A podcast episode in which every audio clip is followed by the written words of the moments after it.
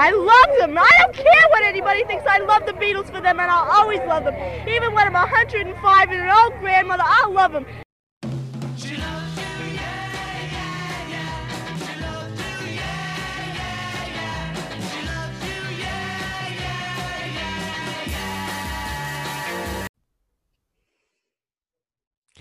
Hello, everybody, and welcome to another exciting episode of the She Loves You podcast. I'm your host, Natalia, and this is the podcast where we take a look at the incredible women in the Beatles' lives everyone from the wives, the girlfriends, the groupies, the alleged affairs, um, and the friends and the really good colleagues, and so forth. So, anybody that has been in the Beatles' lives in some way or another, we are going to take a look at them.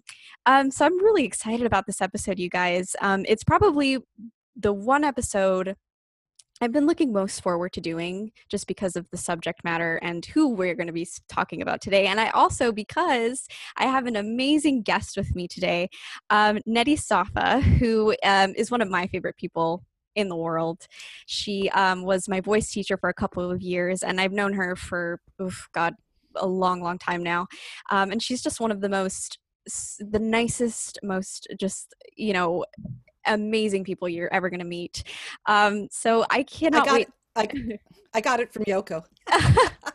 right, exactly. Yeah, um, definitely. But um, yeah, and she's funny too, which is going to be great. Um, but I'm so excited. And today we're going to be talking about, speaking of Yoko, the amazing Yoko Ono. And um, yeah, I just wanted to say hello to you, Miss nettie as I still call her, even though she's not my teacher anymore, but it's still something I do. But hi, welcome to the podcast.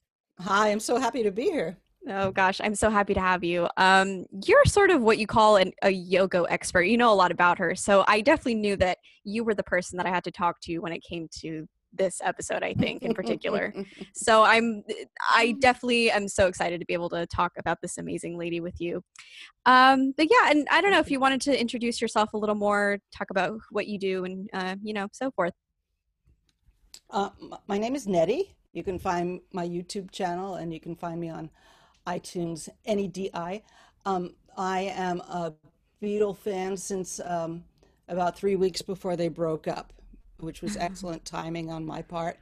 And uh, actually, it was a uh, article um, in Crawdaddy Rock and Roll magazine about Yoko Ono's performance art that back at that time it would have been 1970 um, uh, clued me into my, my, first taste of performance art and how mind blowing and wonderful uh, the performance art of Yoko Ono was. And, and since then, uh, I've really enjoyed it. Two of my best Beatlist friends, because you know we make Beatle friends, like Natalia, you're my mm-hmm. Beatle friend, right? Have seen have seen her exhibitions in in Washington D.C. and in New York, and uh, have brought me things from it. Um, but I haven't had a chance to do that yet. yes. So, um, that's me.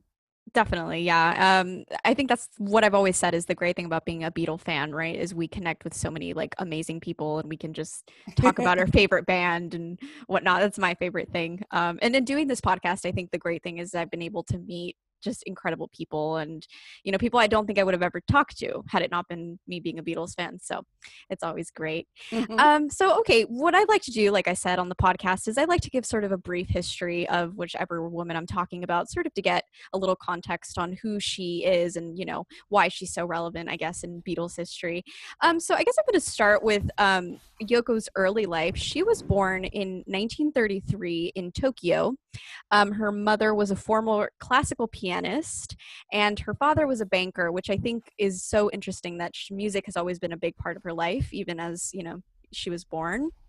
Um, she um, and her family were sheltered during World War II.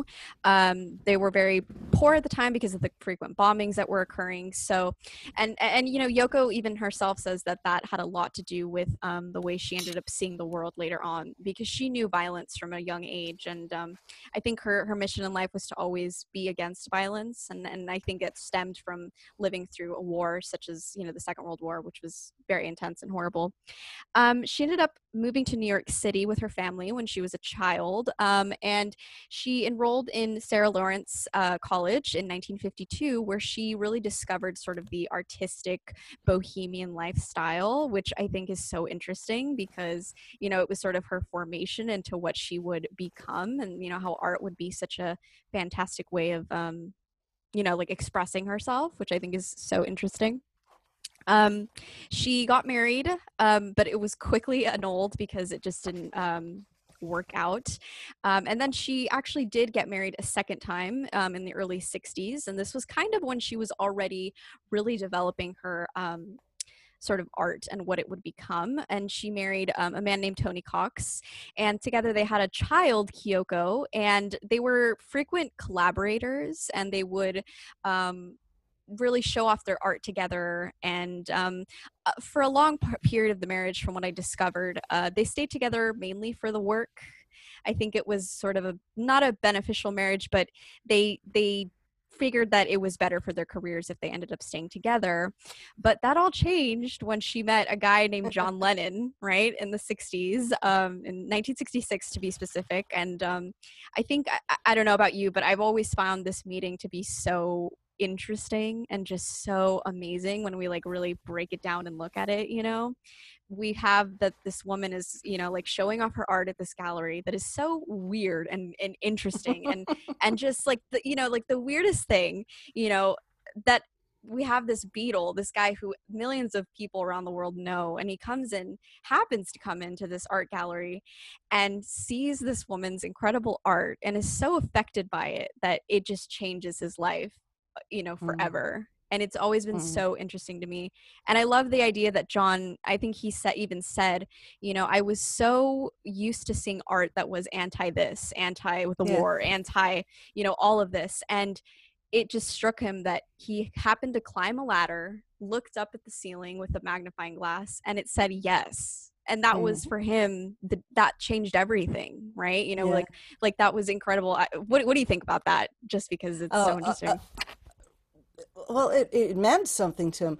But then, when there was a piece where he could, uh, it, it was like, um, oh, I remember. It was a piece where you could nail something, yeah and a, a John, the, the the gallery hadn't opened up. John asked if he could nail, um, uh, do, go ahead and do the piece.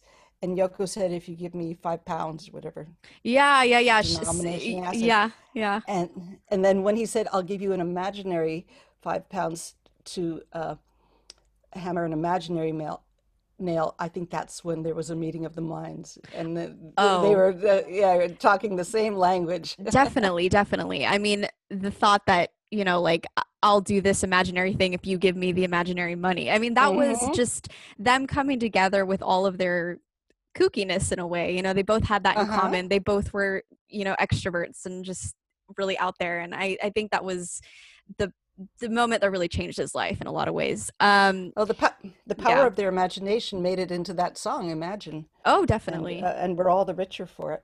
Definitely, definitely. I mean, we'll we'll get on to her inspiration on John's music later, but um, what's interesting is that we know John was still married at the time to Cynthia, um, so hmm this was sort of an inconvenience, you could say, in a lot of ways, because because you know obviously John loved his family, and and it was I would assume it was. I think it was a lot harder for him than he let on because I, I think later in Yeah. interviews he kind of just said, "Oh, it was whatever, I left." But I like to think it must have been very difficult to have to kind of come to terms Yeah. with, oh God, I might not love my wife anymore. I might be falling in love with someone else, you know? So I think that must have been a really crazy, interesting time. And with on top of all that, I always think that they were creating, you know, Sergeant Pepper. They were creating all these incredible Oh albums at the time. So I, hmm you know, I, I always think like, oh my gosh, I don't know how we coped, you know, with all of that at once. It just, it's crazy to me. Um, Well, it was yeah, the, it yeah, was the free it was the free loving um, 60s, the yeah. swinging 60s, and um, when uh, Yoko no when Cynthia went to Greece um, with Magic Alex the the weekend that um, he invited Yoko to the house, hmm he actually sued her first for adultery. Um, Right, right. Uh, which um, you know it's interesting because he had to drop. yeah reading reading cynthia's book you know like it's just it's so interesting that um none of that happened you know I, I think it was i don't know i like to think that john i think he felt really bad well obviously you know he felt horrible in the way that he knew that he had to be with Yoko now and I think it was more difficult for him to have to like face what was really going on instead I think he put like that sort of pretense and said oh you know yeah. uh, so so you know it's sort of it goes back to the idea that like uh, john I, I always say that john was a guy that didn't like to face his um his demons in a lot of ways and i think that was uh one of the Yeah.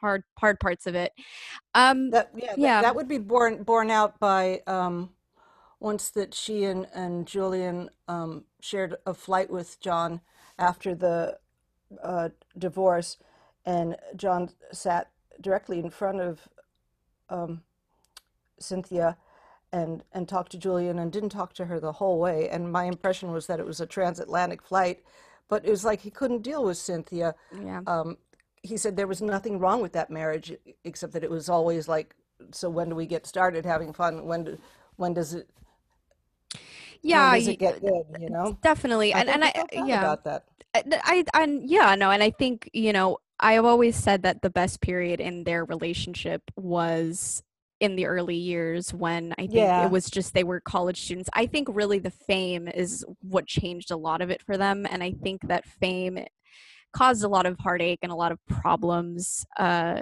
and you know it's not as though she didn't want him to be successful you know all she wanted was for john to be happy most of the time. So yeah, it just sucks that the one thing he wanted to you know be, uh, be a musician i think is the one thing that really ruined it for them in a lot of ways um, but ultimately you know he he did fall in love with yoko and that was just something that Mhm. happened and he couldn't I- think he, he was just done lying to himself and that's why he had to just you know break it off and just you know y- and i think that's why one of the reasons he also went so full into the yoko thing you know like he was ready Mhm. to just throw himself in there and you know it was also because he loved her. I think people forget that a lot of the time. They always say no for real. I'm serious. I think people are just like oh he was so obsessed. But then you think about it and you're like well he was in love. What do you what do you expect? You know that i think people when they're Oh, in love yeah. they do these crazy things.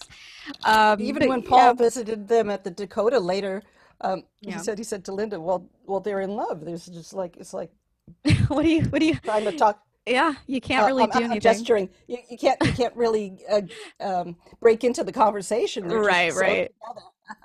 exactly um so yeah i uh going back to i guess like her history and whatnot um yeah so john and yoko did eventually find each other and this was um sort of after i'd say when they got back from india which i think was also a reflective time for john Mhm. because he fully realized this is what i want and you know it's gonna happen so they Mhm. did eventually fall in love and uh, just you know went forward with their relationship. In 1969 they finally got married after she finally divorced uh, her second husband. Um, and it was a Mhm. big it was a big event. Not the wedding itself but the honeymoon was the big event of the of the year really right? You know we have the bed in for peace in toronto in you know canada and whatnot and it, it was just insane really to the public and you know everybody at large. Um Well, I, it's- I, I remember in, in real time, so I was nine uh, in 1969, and um, it was on the TV, and my Yeah. mom and dad, who are who are peace people, they, they, they care about world peace a lot. They're like, what are these two people doing in bed uh, talking about peace? But I have the tapes of the interviews now, and something that the media never represented that you can hear in the interviews if you go look them up is they were calling for a general strike Mm. in, until uh, England got out of Biafra and America got out of Vietnam. So they were. It was actually for something. We we are in bed growing our hair, right right right and, and if you support peace, go to bed and and and uh, grow your hair. And for any influence that they had, it was a pretty go- big call to call for a general strike until everybody stops warring. Oh yeah, I mean, it, it, I think the the fascinating thing is that we know that this was for genuinely good cause, right? You know, we want peace Mm-hmm. in the world, yet so much of the press and so much of you know people in general took it in just this way of saying like they're just crazy. They don't, you know, like they don't. what are they doing? They're just in bed. Like who does that? You know. But I think, it, but but I think it's so symbolic in a lot of ways. You know, I think being in bed, the idea of being in bed, is the most one of the most like peaceful things you can do. You know, just stay in bed, just love each other. You know, I think, um, and and I I've I've come across people that, often tell me, "Oh, the God, that thinking is so naive. You know, the world isn't just all about you know peace and love, but." What else is the world for? You know, just chaos and violence. You know, it's. I I like to think of it that they brought something good to it rather than bad, as many people think. And, and and why why I, I love John and I, I even have a picture, a framed picture of him in my room, Yeah. um, which is kind of extreme for for a sixty year old woman. But um, uh, is uh, and I told my kids this. My kids are adults. He risked his fame um, for for peace, and he, he said we knew we were going to be followed during our honeymoon with the paparazzi. So we thought, well, why don't we stand still and and talk about what we want to talk about? But he he was at, at the top of the world as the um, head of the Beatles. He was adored, and he he risked that. And I can't think of another example um, of celebrity that went out on on that kind of limb. Yeah, no, I mean, I think now, especially, I think it's even more rare that a celebrity would, you know, want to risk any sort of fame or accolade. Um, so that's why I think it's amazing that I, I can't imagine this guy who created this in, like incredible band and is one of the biggest bands in the world just, you know, said, screw it all. I'm going to fight for peace with the woman I love and it's going to be great. You know, like that's just, it's, it's insane. It's really crazy to me. Um, Yeah. but yeah, yeah, I always, I always look at that and I think, you know, that's what love does, right? You know, like when we love anybody, you know, even if it's romantic or platonic, I think they just, um, they showed the power of love in a lot of ways. And I, and I really, Yeah. I love, I love that about it because, you know, I think for a long time it it was hard for me to even really understand why John and Yoko did the things they did. When I was first becoming a Beatles fan, I think it was very difficult for me because I was I was really young then, so I didn't really understand it. But I think now looking at it, it's it's so powerful, and I'm just you know like it, I think that just shows what an amazing human John was and Yoko as well. Um, but yeah, so Um, when they yeah. Mhm. when they say when they say and they put it all over the world and they they did an anniversary of it not too long ago. mhm. They meaning Yoko. yeah, um, yeah, yeah. War is over if if you want it, and that's tremendously naive. Say people people say that that's tremendously naive, Mhm. but it really is that simple. Uh, John said, if everyone wanted peace as badly as they wanted a new color TV, we would have peace. Oh And yeah. uh, this is something an artist does for society is they is they take you and they shake you and they go, wait, look at it this way. Oh, definitely, definitely. And I think, and that's what's great, I think, about um, the idea of what Yoko did for John in a lot of ways is he was so in this sort of materialistic, you know, fame ridden world with, you know, more hmm material things you could ever want in life. But I think that was what the one thing that made him so unhappy. And and when he finally realized like all that isn't important, I think he he became more whole in a lot of ways. And and and it took meeting Yoko and and and a lot of other things as well, I think. But particularly meeting Yoko for him to really like understand that. And um, yeah, I, I think that's just wonderful in a lot of ways. Definitely. So you know, I I met Yoko. Oh, did Did you? you know that? I did not know I that. did. No. I did, and it was a very Yoko type of meeting because um, it uh, it was during her uh, concert for her Star Peace tour, and um, it I was in Vienna, Austria, where okay. people go to a concert and uh, they wear their gloves and hats and sit very quietly and their pearls and their yeah, yeah. shoes, and and nobody was getting up, nobody was grooving, and I just walked up to the stage and I uh, held out my hand, and so Yoko's slightly above me, and and she takes my hand and holds it for almost a minute, just looking at me. And I'm not saying anything because I don't have anything to say. And she probably figures that I don't speak English because we were in a German-speaking country. Right. And then she looks at me. Okay, this is going to make me tear up, but it'll probably makes some of your listeners laugh. Oh. She says, "I love you," which is something Oh she used to, she used to cold call people and say I love you, but she meant it. Oh yeah. And and and now I got to tell uh, your listeners, Yoko is very, very pretty. She's very beautiful. oh yeah. So she does not photograph. She photographs worse than anybody. Um, she has these subtle angles to her face that remind me of the Disney princess Pocahontas. Oh yeah, yeah, yeah. very etched face. And in, in one book uh, called Summer of 80, that John Yoko had a bunch of pictures, um, he takes a lot of, I don't remember the photographer's name, he takes a lot of three quarter view pictures of Yoko um, that really show uh, her, her lovely features. Because straight on, the camera flattens out her face. And you have that on top of the, the more hair, the better look from the 60s that people were just Right, hair was right. a statement of rebellion, and you have this flat face with this frizzy hair, and you're like, what did he fall for? But she's Right. she's she's really beautiful. Yeah, you know, I think it's, uh, you know, even in pictures that I've seen of Yoko, even in the 60s when she's with John, you know, she has these features that are like really pretty when you really stop to look at them. I, I I'm always like, I think she was real, like, I don't know, her features are so delicate. And I think that's what, Yeah. you know, in real life, she looks that way. And then in pictures, it's just really, you know, like, I don't know. The, I, you know, I, cause I'm the same. I don't photograph well. I, I am the, you know, I don't, I am the worst at being photographed. I never like Really? getting, oh yeah, yeah. I never like getting my picture taken of because it just looks horrible, horrible. I'm much better in person. I always tell people, I'm like, don't, don't, don't judge it. Trust me in person. I'm, I'm a whole different person. I believe that because it's true. Um, but yeah, yeah. But peop people's pre people's prejudice in this word word will probably come up again towards her. Um, ha also has to do with um, with how she looks. Um, hmm Yeah.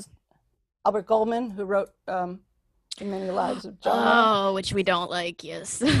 we, we don't like. He said, and this is so revealing about him. He said, if Yoko had ever worn a bra, he wouldn't have oh God. he wouldn't have written that book. He is so annoyed by the fact that she He doesn't wear a bra, Oh man. which she doesn't wear for feminist reasons. Yeah, obviously. Yeah. he is I mean, I would not expect Yoko to wear a bra. And that's not like a bad thing. I just genuinely know she's very much the feminist she is and you know. She's real. Yeah, definitely, definitely. Um so yeah, we get their marriage, which is great. Um, and then we get, you know, the Plastic Ono band, and that's sort of that beginning of their mu- their music career together. Really, they formed this Mhm. super group, and it's uh, it's really interesting when you think about the John Lennon of 1963 writing, you know, like "She Loves You," versus Mm. you got John Lennon writing "Isolation" right in 1970, Oh, and you don't Yeah. and you you just thinking like that only happened in the span of like a couple years which is insane to me which is crazy and that's side note that is probably my favorite john lennon song for just reasons Wow. i i've always loved that song and i i it's, It's, the one isn't it? oh yeah it's the one song that i when people think oh john lennon imagine and so forth which is a beautiful song of course but i always think of Mhm. isolation because i think that's the one song that is very much john in that period and i i just adore that song. But yeah yeah um it's was- interesting yeah hmm Um, I I saw and I watched an old interview of myself, um, and I said, I said it's because John is so raw and so real in songs like Isolation and Mother that we believe that he's real when he does something like Imagine, right because we know that this guy tells the truth. Oh yeah, definitely. And I think that's what Yoko also did in a lot of ways is she was able to inspire him to genuinely be truthful with the world and not um not not be, you know, a bullshitter anymore. So I think I like to think that sort of Plastic Ono Band and all those sort of early albums were John really revealing himself to the world in a lot of ways. Um, but yeah, we, we get the early 70s and we get these incredible like two albums. And then we kind of get to 1973, which is sort of the uh, sort of the period where the problems begin to arise between the two lovebirds. Um, and and you know i think for, from what yoko has said in the past she said that it was a difficult time all around because of the fact that i was mrs john lennon. Um, you know you get to the Yeah. you get to the part where people are just hounding you every day. I don't get my own identity anymore which i think was the biggest struggle for her in a lot of ways because Yeah. it was i was everywhere with john. I was you know at on our bed in our honeymoon. I was you know like with him at every event every premiere every you know in the recording studio 24 hours a day and you know even she realized like this is just nuts you know because i'm still yoko ono i'm still the conceptual artist that i am and Right. you know She still they- does it today. Yeah. yeah, yeah. So they actually had a period of separation, which is very, very much talked about and often debated. really, it is very much debated. And and John has penned it his lost weekend, which is Mhm. interesting because it wasn't a weekend; it was like almost two years. But but I digress. Um, it, they were separated. Um, John had fallen in love with someone else, and you know his assistant May Pang, and went to live with her. And um, from all accounts, they seemed very happy, and it was. Um, John was sort of getting into a mindset of kind of remembering the past a little bit as well because um, he was doing a lot more sort of a rocky sound, kind of his early rock and roll type sound that he was doing. Um, and also, it was a chance for him to connect with a lot of people he hadn't spoken to, particularly uh, his son Julian, which was a big deal because he hadn't seen him for a couple years. Um, And that was that was a big highlight for him. He was very happy to be able to kind of get that uh, relationship back in a way. Yeah. Um, but Yeah. also, you know, also Paul McCartney, that was a big one too. You know, he Yeah. hadn't seen Paul for a really long time, and uh, it was great. I think to for him to be able to reconnect. And like I said, they remembered old times, and um, in a lot of ways, it was it was a good. I, I like. I don't really view it as a tragedy because obviously, when people think of separation of, of a couple, it's like all sad and gloom. But I think it. I think it was good for both of them. I think they needed that time to sort of refresh, think, think about the important things in life, what they, you know, like love about each other. And and you know, I I, I always liked John's Lost Weekend, even though it was like not a weekend, but I always liked his Lost Weekend because it was uh it was good for him, I think, and Yoko as well. She was able to figure out what she wanted as an artist, and um, again, the reflective period. Yeah, The, um, I saw recently, and I wonder if it was having to do with the Peter Jackson film coming up. yeah, I saw Yoko interviewed, and I said, "How did you feel when John announced the the breakup of the Beatles?" Mm-hmm. She said, "Disappointed." because I was used to working alone, and John was not used to working alone, and I knew that he would want he would want to work together with me, and I wanted to be more free to be myself. oh yeah, And um, that is so the opposite of people painting her as conniving to break up the Beatles. Oh, right, right. That idea that she was willing to like break up this band. I mean, like, oh, I, I, I find it ridiculous that a, the idea it's that a woman can break up a band, right? You know, but yeah, yeah, no, and and even you know that idea that John was always with her, and and I think she she knew deep down, you know, like I love this man, but I need my space. You know, I need to be my own person. Yeah. And and I Yeah. think that's that's uh that was hard for John because he was so used to people always being there and you know, like I, I'm ready to be with you all the time. And um yeah, I mean that Mm. separation was obviously for something. I don't think it was just because it happened. I think obviously it was the best time for them to reflect. And that reflective period led to them getting, you know, back together and realizing that they did still love each other obviously and that yeah, and um yeah and and sean they which wanted is to have a child. Yeah. Yeah, Sean. sean which is great you know because after that um they you know she gave birth to him and and it's interesting because yoko had already been a mother um and she Mhm. was she was a bit older at the time which is which was actually one of the complications they had for a while Yeah. in conceiving Yeah, is i know that she was older Yeah. yeah, yeah. So, you know, she was another thing, right? She was defying expectations. You know, the idea of old motherhood is is you know, it's it's very normal now, but I, I'm assuming back Mhm. in 1975 it was just weird. Yeah, you know. just hadn't been done. Yeah. yeah.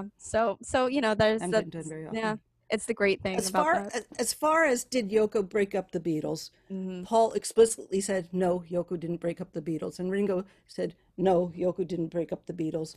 George participated in um, several of her experimental films and was a big part of uh, Revolution uh, Number Nine, and um, never said that she broke up the Beatles. And we know what John thinks. So why do people think that a woman broke up the Beatles? I think it's I think it's I've always said this. I think it's so easy for people to pin it on one person rather than admit Mhm. that rather than admit that these four men that we love so much were imperfect human beings, you know, and that they, you know, ultimately decided to break up. I think you, is you, you, yeah. you ever been in a rock band, Natalia? I it's sort of my hidden secret. I would love to be in a rock band, but I but I seriously think that I would also hate it because it is a rock band.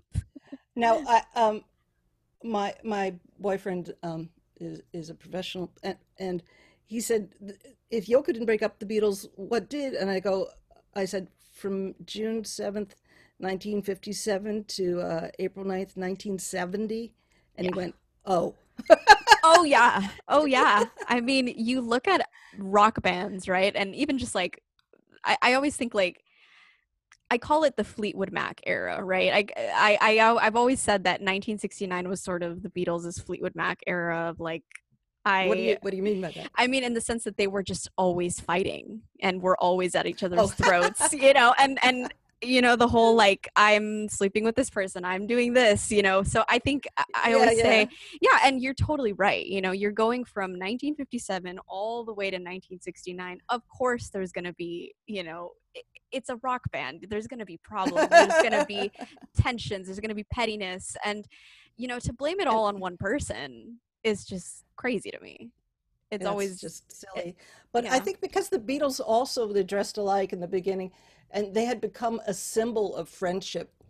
Um, uh, people were like, "How could that break up?" Because Mhm. it, they had come to symbolize not just happy music, but but togetherness for us. So Yeah. um, that was it. There was a confusion about why they could break up, why they couldn't get back together, and I think it's because they represented that. Yeah, definitely. I mean, I I, I can't imagine because I wasn't there. You were, so you know better than anybody. I could have just imagined that breakup Yes. was horrible I've for everybody. got- I've just gotten used to the fact that the Beatles broke up. I feel you. I feel you. Like I wasn't there, but I know if I was there, I would have been crying for months, like years, even. You know, just I know Yeah, that people- for sure. on the on the school bus are they going to go on without paul because it was paul's Mm. announcement that he was quote unquote leaving the beatles Right, right. in the in the mccartney um, press kit that um, that finally hit the airwaves and stuff Yeah, right. I- I- which is Oh. even though John had done it months before, like a year before, but Yeah. um, yeah, yeah, which is interesting. Um, but Uh, yeah, I mean, that, um, yeah, go ahead, go I'm sorry i get so excited Yeah, um, yeah, you probably saw in in the teaser trailer for get back Yeah. um, which is coming out this thanksgiving i can't wait i can't wait Oh um, gosh, yeah. that uh, Paul says it would be comical if in the future they said the Oh, Beatles man. broke up because Yoko was sitting on an amp. Oh my god, I had to. I had no seriously. I had to stop at that moment because I was like, this man just predicted the future. You know, I think I, he really did, and that's that's just like a testament to how like you know powerful her presence was at that time. Uh, you know, But and he that's said it would be yeah, it would be hilarious. He said it Hilarious. yeah, because you know, people said that.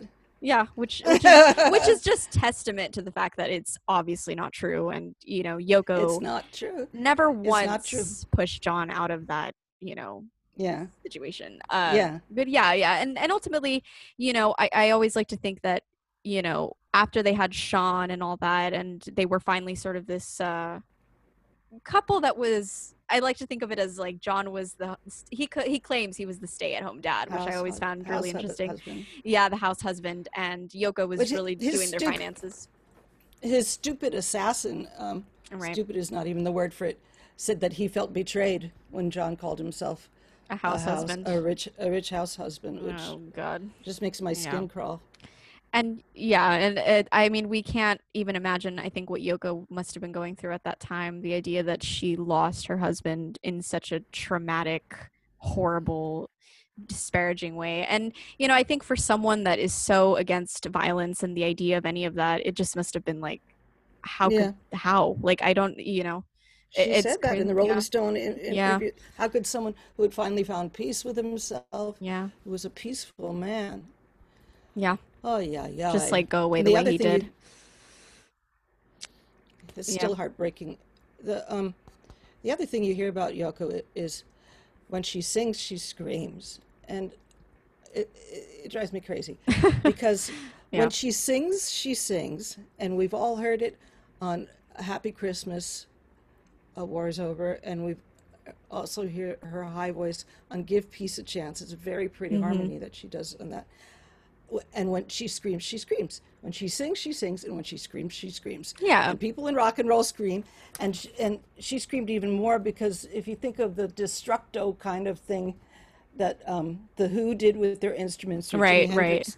Did with setting his guitar on fire, uh, kind of the let loose screaming um, is also part of uh, free jazz and part of Yoko's um, express, expressive art.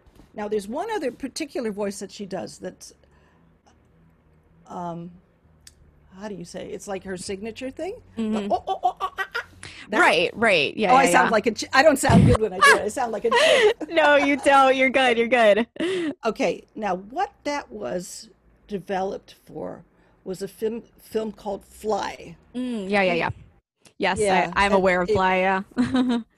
It was the voice of a of a fly, uh, um, and she does do that voice, and she has performed that voice. And the fly was um, representing what people have to tolerate, in in particular, what women had to tolerate. And there was a drugged fly crawling. crawling Yeah, over a I, I woman's body. remember. I remember reading about Fly in May Pang's book because I- it's out of print now, but I managed to find it online through you know, the dark webs. I was able to find it online. Um, yeah, when you said that. the, the Was it- dark was it- Was it called I Love John? It was that- Loving John. Loving John. Yeah, Loving it came John, it came out yeah. in the like the early 80s. Um and yeah, she Mhm. was talking about Fly or yeah, the movie. Um and and she talks about it I think as as an outsider obviously as someone that's just kind of coming into this. So she didn't really Mhm. understand it, but I did my further research and you're right. It's it's the idea of what women go through, right? And and the idea Mhm. that this fly is sort of crawling on a naked woman might seem weird to everyone else, but uh, I think deep Yeah. down it has an interesting message and something that you know was so um, forward thinking for the time. You know, even though we'd like to think Yeah. that feminists were already trailblazing, it was still very much uh, Yeah. forward thinking. Um, I just answered a Quora um, comment that said, "Who did Yoko think she was sitting in with the Beatles?" and that question, you know, says, "Who did she think she was?" It says that she wasn't an equal, but John thought of her as an equal. Mhm. She thought of herself as a, as an equal. Oh yeah, they were they were participating, and Yoko had jammed with musicians before, and in in the fifty something hours that there's that lawnmower. Does it bother you? no, Can no, you I think it? it's good. Yeah, I can still hear you. Okay, okay. Um, they jammed. They jammed back. They jammed with her. Um, she was competent uh, on piano, and in fact, she even played Moonlight Sonata backwards for John when he wrote "Because," and that's no Right. trick. To, that's no easy trick to play it backwards. Right. Which you know is so interesting because I it's just I I talk to people and they're like, oh my god, that's supposed to be Moonlight Sonata backwards. I had no idea, you know, which is so funny to me. Uh, but I I think it just shows you know that influence that she had on him. Uh, you know most of the time and all the time really um and it, and i think it's it's it goes back to yoko's childhood right her, this idea that her mom was like a Right. classical pianist and you know she studied piano herself and um it's it's just fascinating that she had so many layers to discover as a person and so many you know like interesting things that you wouldn't have normally known um and she and was, i she yeah was respected by she was respected by other artists. oh yes Um, yes Andy Warhol and, and Keith Haring. oh yeah yeah definitely Um, actually, after their wedding, I'm sorry, I'm get I'm looking for a cord no you're good connect, connect me to power. Um, after John and Yoko's wedding, they had lunch with Dalí. i did not know that see i Isn't really that wild? That's amazing. That's incredible. Yes.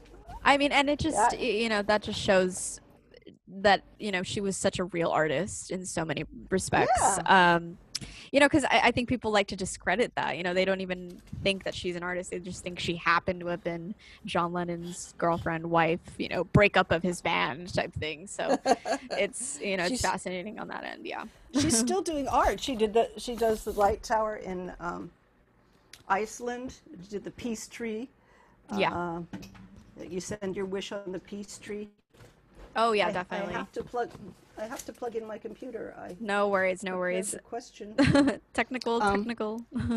technical, technical. So um, Paul said again recently that what he'd want people to know is that um, they're friends. That he, that he and, and Yoko were friends, and she even stayed at their house, and they had a good time. oh, And yeah. he he said um, he used to think that she was pushy, Mm-hmm. but now he knows that she was determined, and that's that old chestnut. that when a woman when a woman's determined or ambitious, people read it as as pushy, and and he he said he used to always ask himself, what kind of woman is, is Yoko, which is weird too to ask what kind of woman, but um, he he said he finally figured out that she's the kind of woman John would fall in love with. That's the kind of woman she yeah is. which which is that quote is so interesting because it's you know here we have john's best friend right in a lot of ways he was his best friend and Yeah. um it's someone even though i think paul won't admit it as much now but i think you know he it was someone he looked up to you know and that idea that who could john fall in love with oh well duh it's yoko of course you know like i just love that i love that idea Um, Smart and yeah. funny and right right. And and i think that's why i always get back to the idea that like they just loved each other at the end of the day. And um you know i i, I, I going through what she went through especially i think after john's death Oh, um, you know, I, I I think she's a trooper in all respects, and I'm you know I'm very glad that I get to have a platform like this because I am bringing you know to light these incredible stories of these women, right, in Beatles history. Um, but it's also just because I want to bring women's stories to light in general, even if it you know beyond Beatles history. It's always good to bring to light women's stories, but I think in particular Beatles history is such a man's world in a lot of ways that I think Yes, and Yeah. that's why it was it was uh, a raised eyebrow for Yeah. the other Beatles that she sat in. Yeah. because there was an enclave that people other people didn't get in.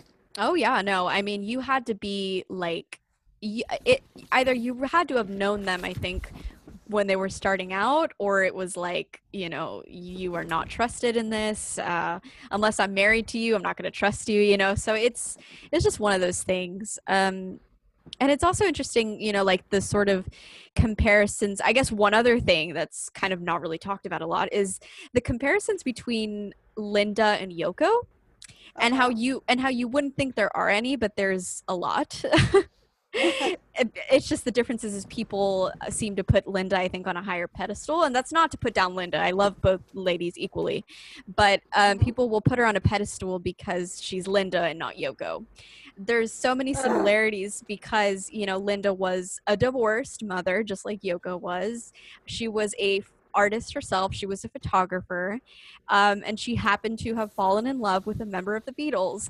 And how did people react to that? Not well, like at all. They hated Linda. Um, the press called her like this divorcee, American divorcee. Like, how dare she get into, you know, this man's life? You know, Paul McCartney, the Beatle that belongs to us, and and again, there's like Yeah. so many similarities. And Paul, again, another similarity. Paul chose to have Linda with him all the time, just like John did. You know, Uh-huh. but yet people And you know what? yeah. Ring, Ringo uh, said what he learned from John. He asked, he asked, "Why is Yoko with you all the time?"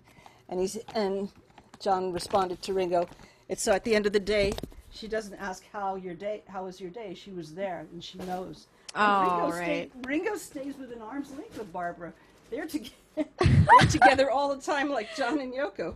Right, right. So I think it's it's so interesting that like people will put her down, yet you know Linda was doing the same thing, and you know Barbara to an extent too. You know, so it's it's just interesting the way that people will obviously pit you know like someone against everyone else, but um Yeah, no, I've Our always boys. Our boys, right? Uh, Our which Beatles. is which is you know, uh, it's sort of the fan delusions of the day, and you know, young girls thinking they owned one of them, which is just crazy to me.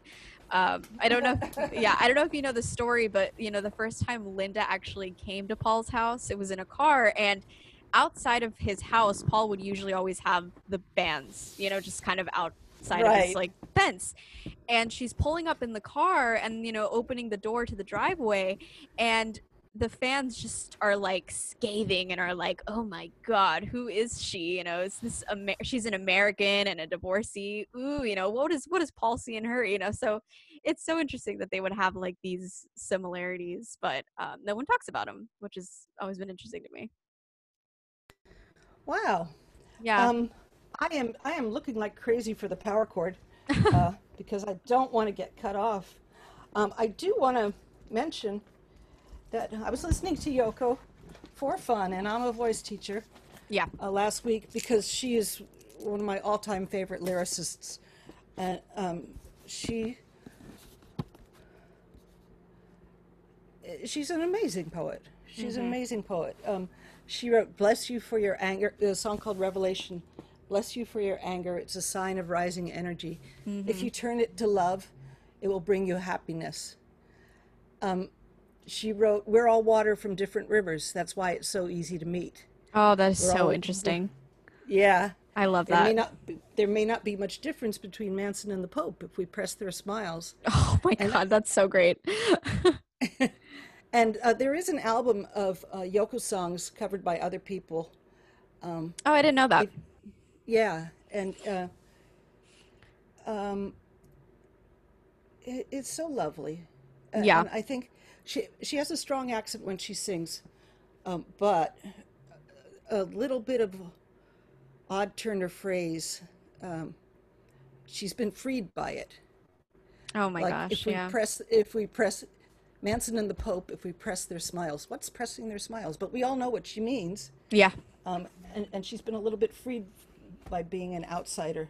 Oh yeah. Um, and I know uh, poetry. Going to the poetry part of it, I know that uh, one of the reasons John, I guess, fell in love with her in a lot of ways as well was the fact that he would. al- He was. I know, kind of the period after they met, he was reading her book of um, poetry and these sort of like little sayings that she would say. So, I, I think it's great that you know, like she's this poet that no one really thinks of as a poet. You know, she's this sort of she's this sort of hidden gem um, that just shows how much John fell in love with her mind, which I think Yeah. was the one thing that he he realized was you know beyond the exterior. It's you know her mind and how poetic she is. You know. Can can I read to you cleaning piece Oh yes, please do. five? Um, this is from Acorn. Her her books are Grapefruit, which came out Yes. Mid '60s, I think, and um, this is from Acorn, a more recent book. And it's these are instructions, exercises, and you can do some of them. This is cleaning piece five. Let a list of arbitrary names come into your mind as you go to sleep. Say bless you after each name. Do this with speed by keeping a constant rhythm, so in no way you would hesitate to bless them. Let a list of names come into your mind as you go to sleep. Say, I forgive you after each name. Do this with speed by keeping a constant rhythm, so you would not hesitate to forgive them. You will find that sometimes you are blessing and forgiving people you never thought you would. Try whenever you remember to do it. Try whenever you feel stressed out. See what happens to your life. Oh my gosh. And I did this. I found myself suddenly blessing the uh, daughter of George W. Bush. I was like, wait a minute, how did I get here? Oh my gosh, no, but I mean that's just it's incredible, you know. I I really have to get uh grapefruit, I think. I I have yet to like acquire any copies, but I really have to get that and just like read and take I have to like take a day and just read Yoko, you know, and just like understand her mind. Uh which is probably a, a good idea for an episode. So you just gave me a little bit of a inspiration. Um, you know, just taking the day to read Yoko Ono writing um but uh yeah no i mean that that's just beautiful and it just shows what a poet she was you know and is still to this day Is yeah yeah, she's she's she's really lovely. Uh, yeah, imagine the clouds drifting, dig a hole in your garden, and and and let them in. Uh, put them in, let them in. On Yeah. the side of the Imagine album, which Yeah. one is it? I forgot. Oh, I'm so afraid of our, our connection going out. it's all right. No worries. You got this. Oh, I hear you. I hear you loud and clear. You're good. You're good. You'll you'll for, you'll forgive me if it if it goes. I will, of course. I can never not forgive you. Oh, I still want to show you some chord, chords on piano for your songwriting.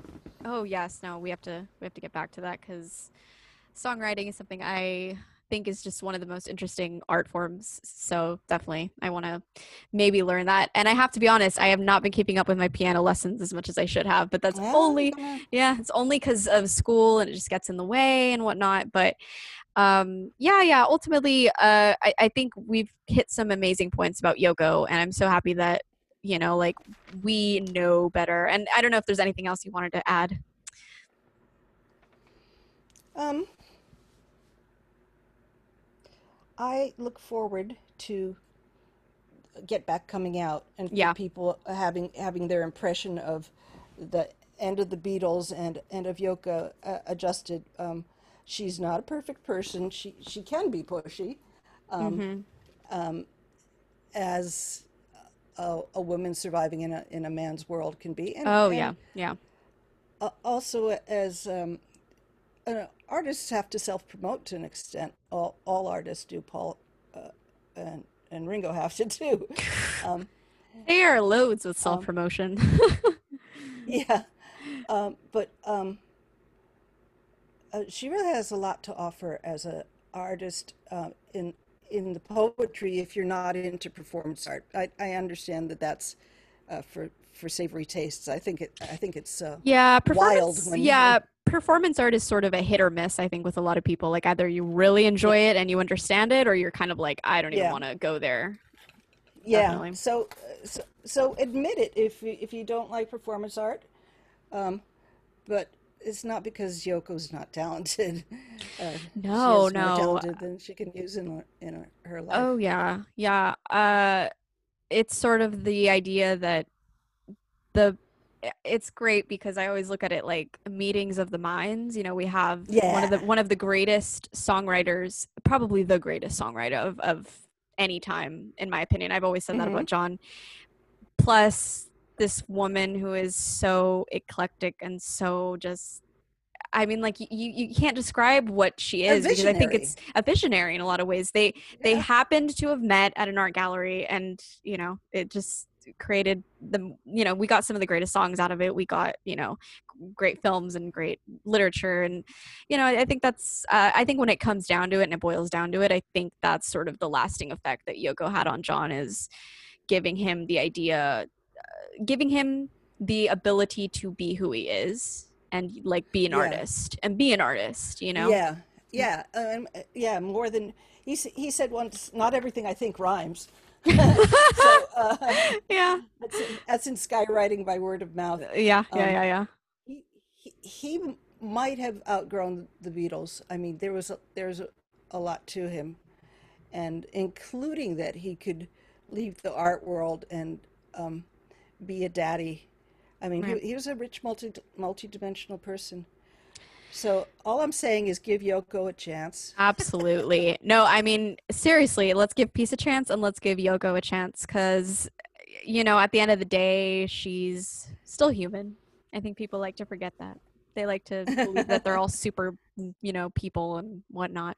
Um, but yeah, no, definitely that's, uh, you know, that's her lasting effect. And it's inspired me to really look at her work from a more you know not as a critical view because you know people will obviously criticize it before even knowing what it is. It's it's inspired me to you know get grapefruit which i'm gonna get and i'm gonna you know look at her performance pieces. And i have to say that my favorite yoko piece that i do know of has always been cut piece that she did in like the I early hoping you 60s bring it up.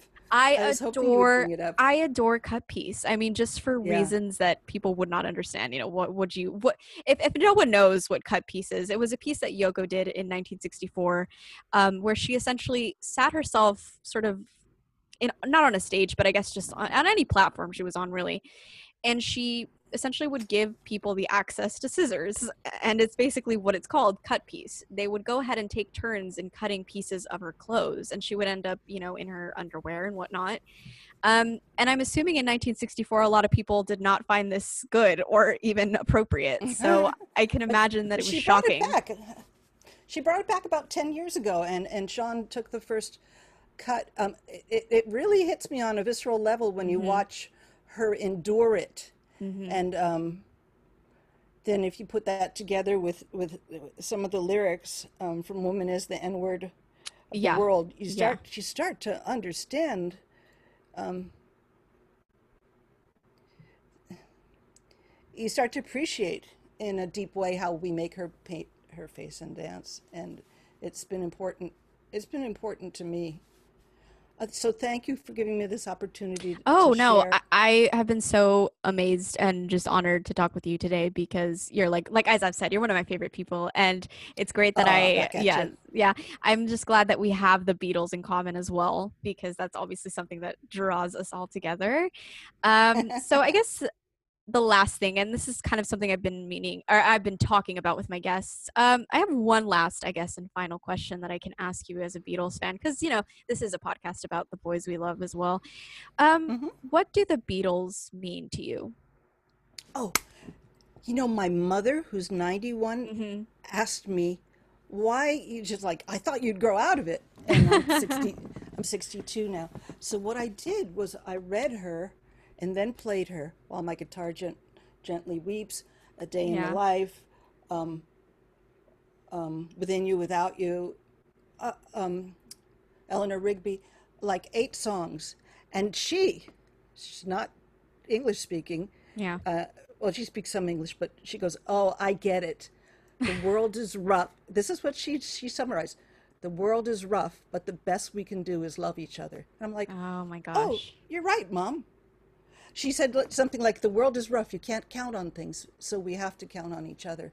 I Yeah. was like, "Yeah," out of the mouths of 91 year old babes. Oh yeah, no, definitely. And I think that's sort of their message at the end of the day, right? Is to love one another and and and and it's uh, you know I keep saying this throughout the throughout the episode, but it's that idea that they connect us this way, you know, because we're all you know like Yeah. connected in this little world. I always said I, I don't know if I told you, but I went to Beatles Fest a couple of years ago, and it was just so great to be able to see everybody just connected in this way, and you know people we don't even know, you know, like I've met people Ah, that I didn't even Beatle know you know but i'm like i love the beatles and they're like me too so it was it was so great you know um and it also has led me to talk to people i wouldn't have talked to you know i got to speak to uh, a couple beatle authors and you know beatle scholars and yeah. um i met uh jack douglas who did the uh Oh, yeah oh. i i met him yeah which was it was interesting it was really really interesting did, he's did he uh, tell you the mhm. tell you the story about hitting his head? he did he did not he wasn't doing any sort of like speaking engagement he was just there um i think Uh-huh. signing like uh i don't know if it was it his book i can't remember i think he was just signing the uh double fantasy album that people would you know bring to him um but he's he was very quiet that day i have to say he was very quiet so i don't know if it was just he was a bit tired or he just you know but he but he was very nice and you know i said it's so i'm honored to meet you I- but I, I yeah. assume you saw Beatles stories. You saw Beatles stories. I did. I love that documentary. One of my favorites. Yeah, yeah, There's yeah. some Beatles stories too. Um, but Jack Douglas's story about knocking himself unconscious and going, "Am, am I a Beatle?" Yeah, yeah. So so great, so great. Uh, yeah, I know, I love it. But yeah, the, you know, going back, it's uh, I love that we're Beatle fans, and I'm glad that we could connect this way. Um, and I just wanted to thank you also because you're like. I guess, like I said in the beginning, you're like the Yoko scholar to me because you know you know so much, and it was it was so great to talk about her in this way because uh, I could have really listed like a lot of the problems a lot of people have with her, but I, I feel like that's so out overdone. And I, I was ready to really like talk about the good things about her. And I'm so glad that we were able to do that. Um, but yeah, I I really thank you for coming on today. And it was, it was so great to be able to talk to you about this amazing lady. My pleasure, and I wish her well wherever she is. Bless you wherever you are, and we got to get this out, out, out there. Oh, she's definitely. older, and and I want her appreciated while she's still here with us. still around to, to Definitely. know how much we appreciate her. Definitely. So, Okay. all right. Uh, So well, in, in the tradition of Yoko Ono, I will tell you, I love you. Oh, thank you so much. Well, um, I just wanted to say to all our listeners, thank you for listening to this amazing episode. I hoped you all learned something or two because, you know, we've given some great info on this lady. So go out, read some Yoko, listen to Plastic Ono Band, listen to her solo music because I know she has great songs too. So do that and more. Um, and I will see you on the next episode of She Loves Me. Bye, guys.